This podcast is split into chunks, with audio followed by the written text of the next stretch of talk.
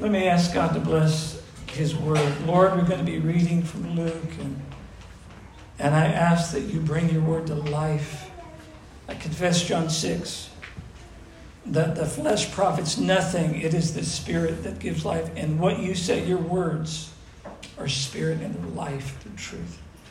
Open our hearts to not, to not ignore you, to not be dull in our hearing, please. I'm asking now in Jesus' name, amen.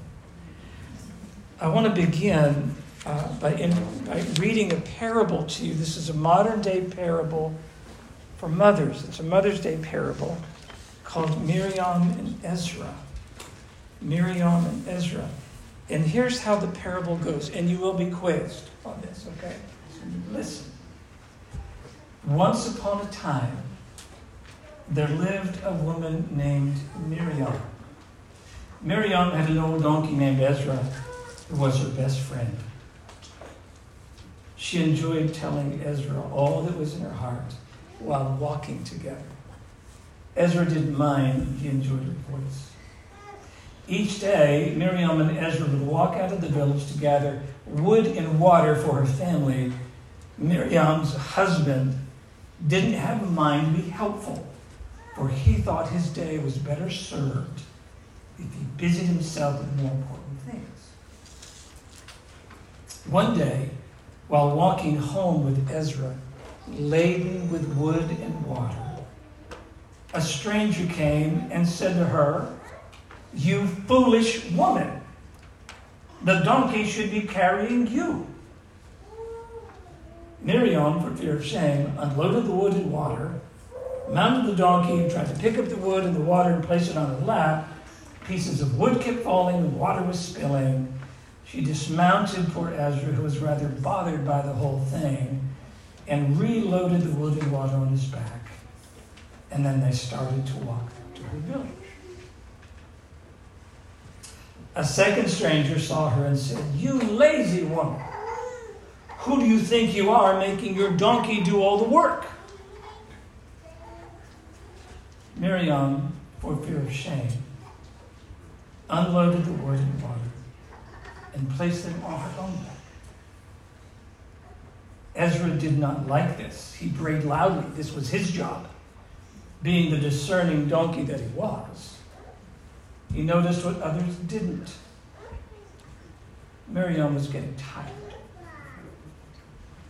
Once more, they started off. Finally, a third stranger came, saw her carrying the wood and water on her back, and said, You prideful woman! If you are so strong, why don't you carry the donkey?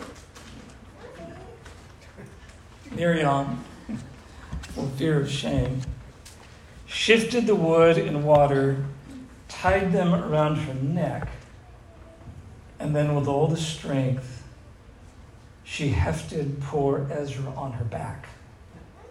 She was bent double and groaned under the weight, but Miriam forced herself to take just one more step and then another. She longed to be home. Ezra did not like it and kept praying in protest. Nearing the village, a crowd gathered to watch the curious sight of Miriam and Ezra. Some laughed and some held their hand over their mouth. Who would carry a donkey? Someone else asked, Who would want to bear such a burden? Miriam was so exhausted and bent over from the unspeakable weight of carrying everything. Nearing her front door, Miriam collapsed. The wood scattered, the water was wasted on the ground, and her beloved Ezra tumbled and ran away. Miriam began to cry softly. She was trembling.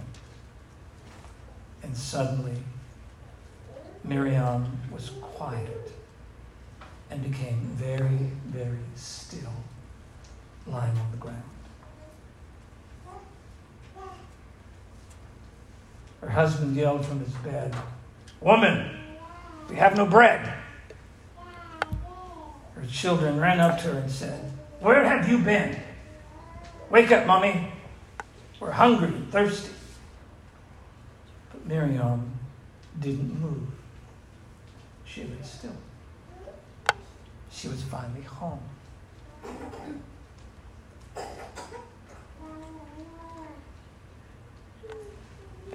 The next day, when Miriam finally awakened, there were three women standing over her. The first woman said, I made bread and fed your family.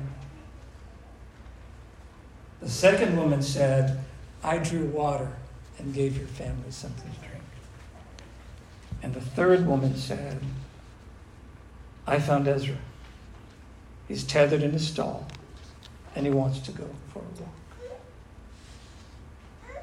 looking at her friends with grateful eyes. Miriam smiled and softly said, Thank you for noticing me.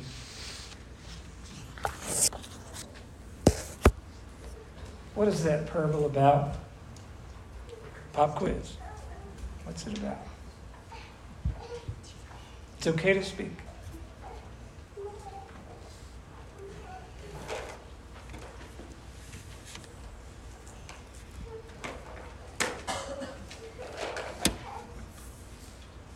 It about? Shy ones. Gratitude. Gratitude, absolutely. Sharing the load. What's that? Sharing the load. Absolutely, absolutely. What else? Who are the three strangers? Hmm? Okay. Someone else? The three strangers. Criticism, right? You fool. You foolish woman. You lazy woman. You prideful woman.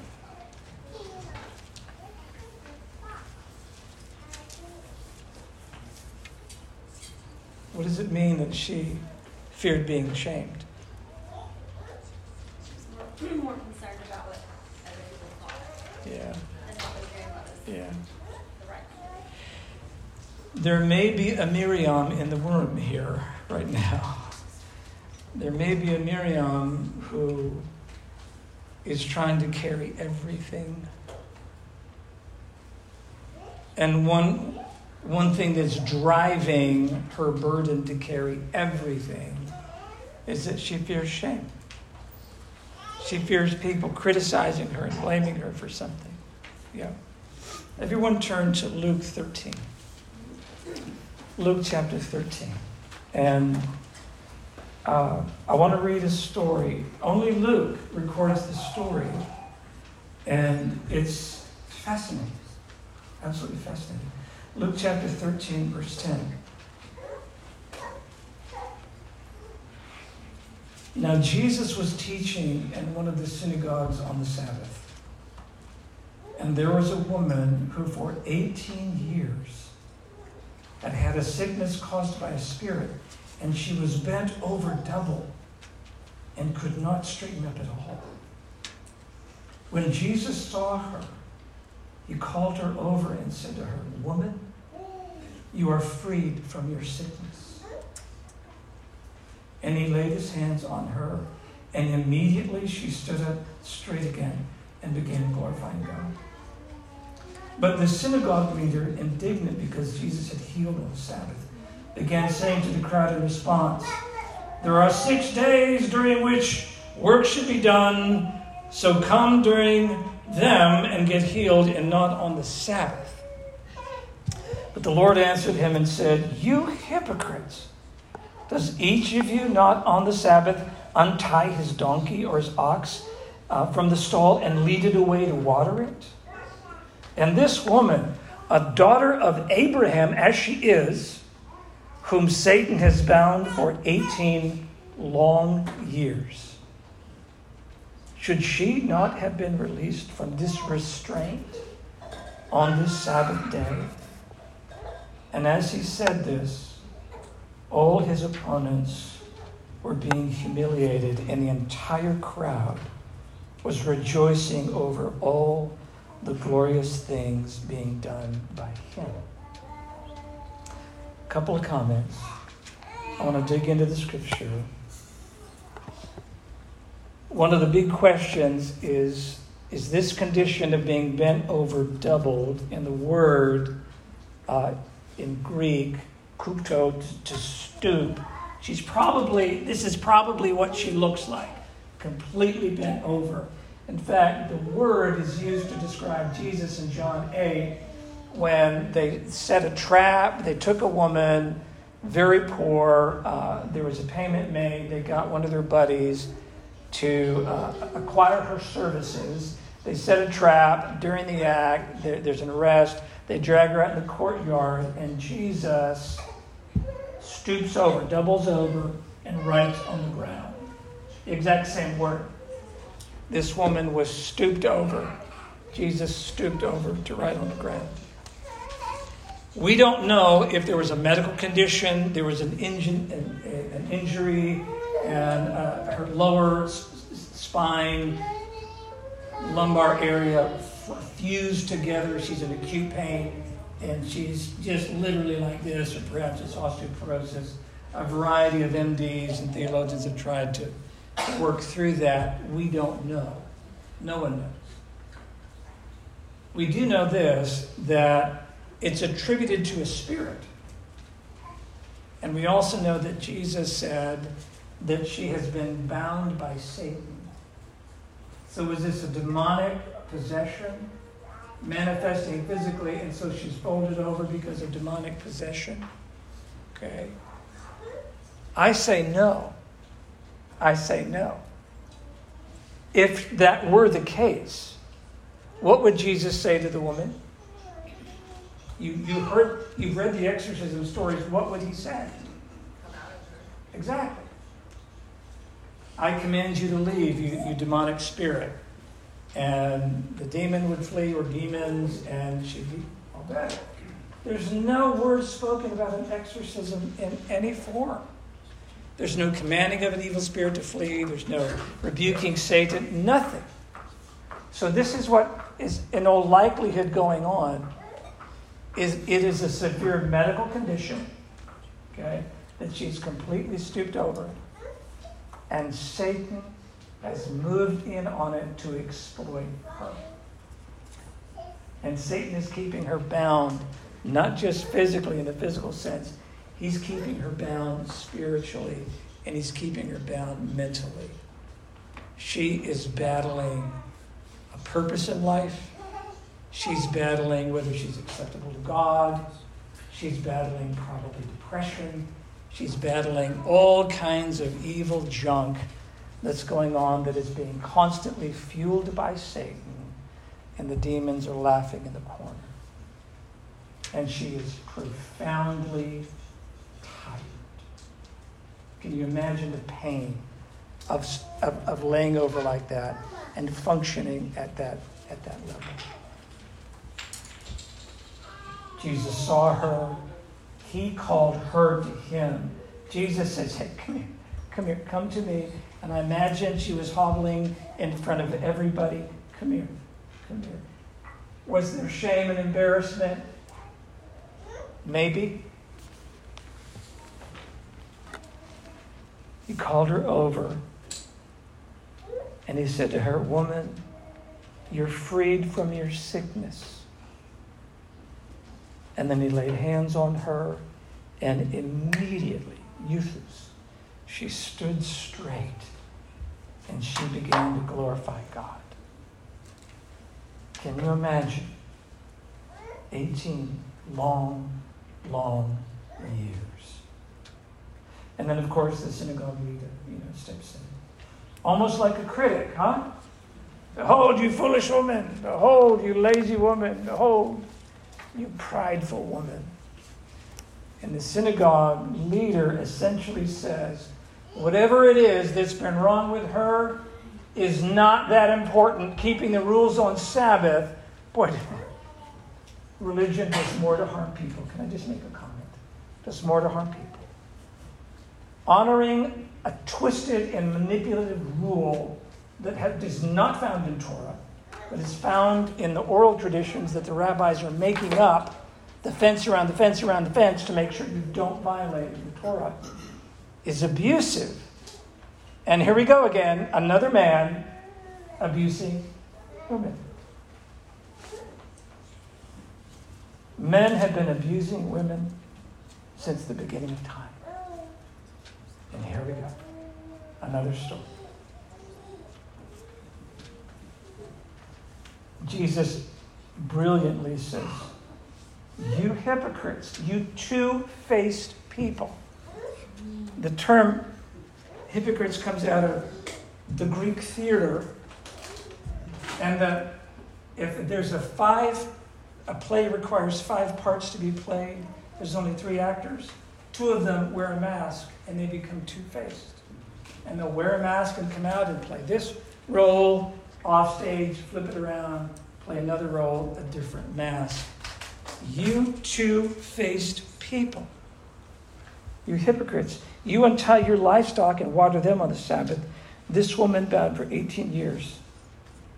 She needed to be untied and loosed from this horrific bondage. And it really doesn't matter what day it is. And Sabbath is a good day. By the way, Sabbath is known as a Sabbath of rest. Do you think this dear lady needed a rest? Oh my goodness. She needed a rest. I want to share three small scriptures, passages to apply this today. Husbands, in the same way, live with your wives in an understanding way.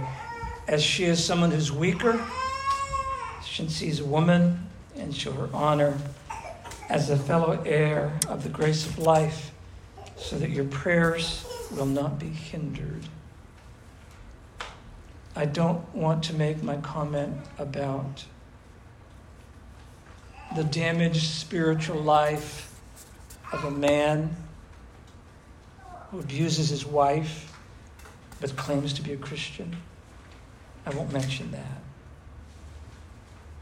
because it's Mother's Day. So I won't bring that up. You husbands, in the same way, live with your wives in an understanding way. Did you know what? in my preparing for this at dark 30, I didn't update Proverbs 23 22. Can I just quote it for you? Let me just quote it. I memorized it about 30, 40 years ago. It goes like this Sons, listen to your fathers. Listen to your fathers. And do not despise your mother, even when she's old.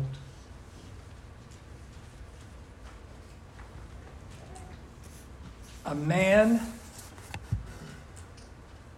and a child who despise despises their mother.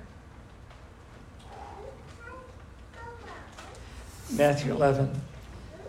Come to me, all you who are weary and burdened, and I will give you rest. Take my yoke upon you and learn from me, for I am gentle and humble in heart, and you will find rest for your souls. For my yoke is comfortable and my burden is light. I love the fact that Jesus calls this woman, been over for 18 years. He says, Come here, come on, come to me. And in Matthew 11, he's saying the same thing. Do you think Miriam was tired? Did she need to find rest for her souls? All right. Christ Church, you're the body of Christ. This is Mother's Day. What words of encouragement can you give our mothers today?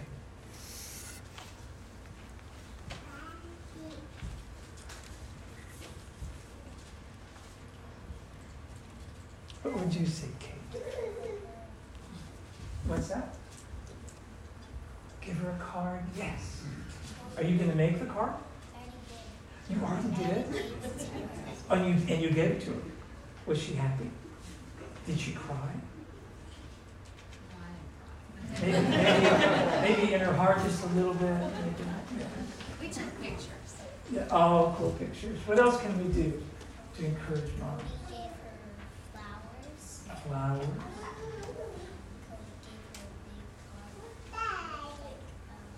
Give her a present and a bag. Give her a present and a mask. Give her a present.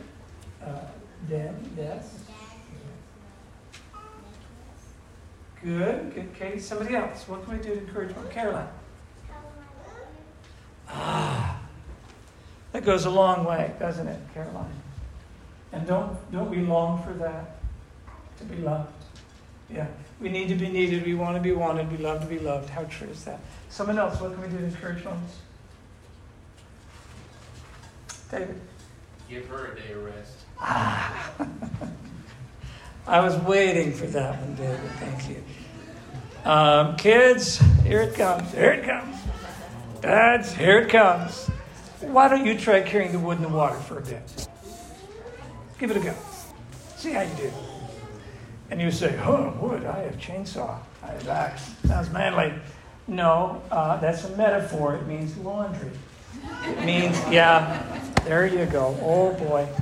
Lid's off the can now, I tell you. Uh, dishes, dusting. Take the kids. Get them out of the house. Let mom have a break.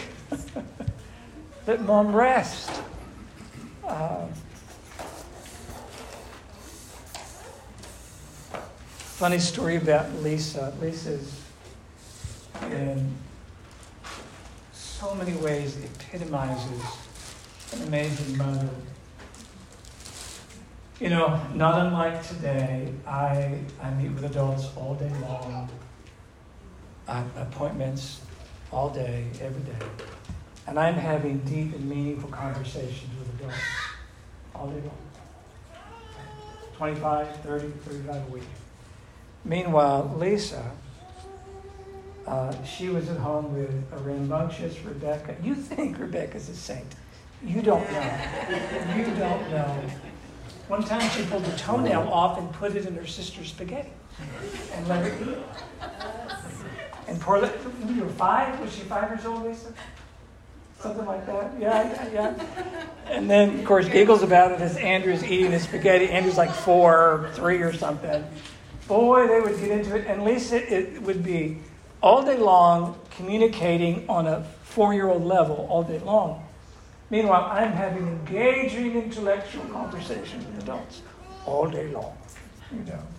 And then when I came, I would come home, I'd, I'd look at Lisa, and say, how you doing? And she goes, fine. You get the blue sippy cup and don't ask for another one. And I just came in the door. That's all I did, you know. Um, it's hard when you're with the kids all day long. And I know you men can say, hormonally, you're wired to do that. You're made to be a mother. God's design. That's true.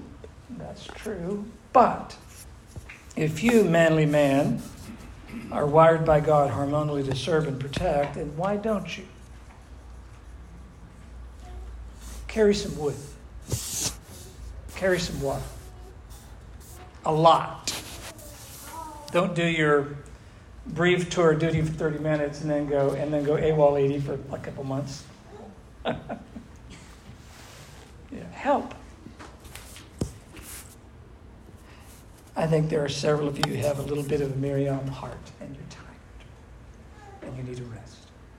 Someone else, what can we do to encourage moms? What can we do?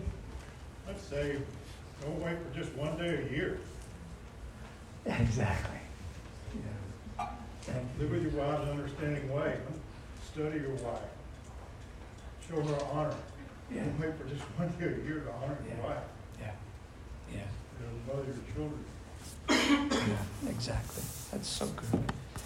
So good. Anybody else? One more? That's good. Use your words. Tell her how much you Yeah. What do you think of that last line, when Mary Miriam spoke to the three women standing over her and said, Thanks for noticing me? What do you think that's about? I think she thought nobody saw her, because all she could see was the ground. also all she could see was the ground and people's feet, so just assuming, no, I'm invisible. Yeah. And then Jesus, Jesus took the initiative to see her and to call her and step into her life. Basically, he's saying, I see you. Big deal, Lee. Big deal. Just like Jesus in the synagogue. I see you. Yeah. Uh, let's, when that gets down to real life, the real wood and the real water that's heavy, uh, can you imagine having a house full of kids and she's at home all day and trying to keep them fed? You know, the feeding of the 5,000 snacks, it's actually in the Bible. And just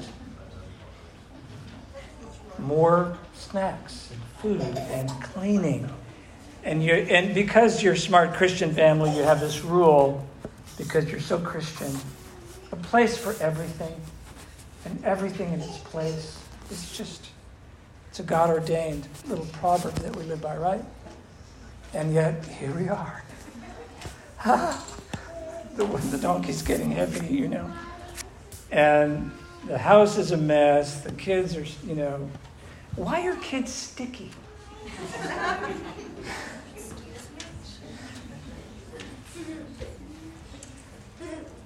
Lisa left for 30 seconds and had her purse. This was actually like two days ago, yesterday, I think. Had her purse on the table. And Evelyn ran up, unzipped the purse, pulls out the, the, the, the bigger purse, pulls out the little money purse thingy, opens it up, and puts three coins in it. hanging out. Of course, Alicia knew exactly what was going on. And uh, Evelyn, is there something in your mouth? and then Lisa, being the gracious grandmother, she just walks up and says, Okay, spit it in my hand. And so, boom, out come the coins. Kids are sticky, they're messy. By the way, she's got to get a meal tonight, right? You got to do the meal, right? And you come home from work, and you being the brilliant man that you are, oh, incredible intellect, dizzying intellect, and you scan the house, and you say, What have you done all day?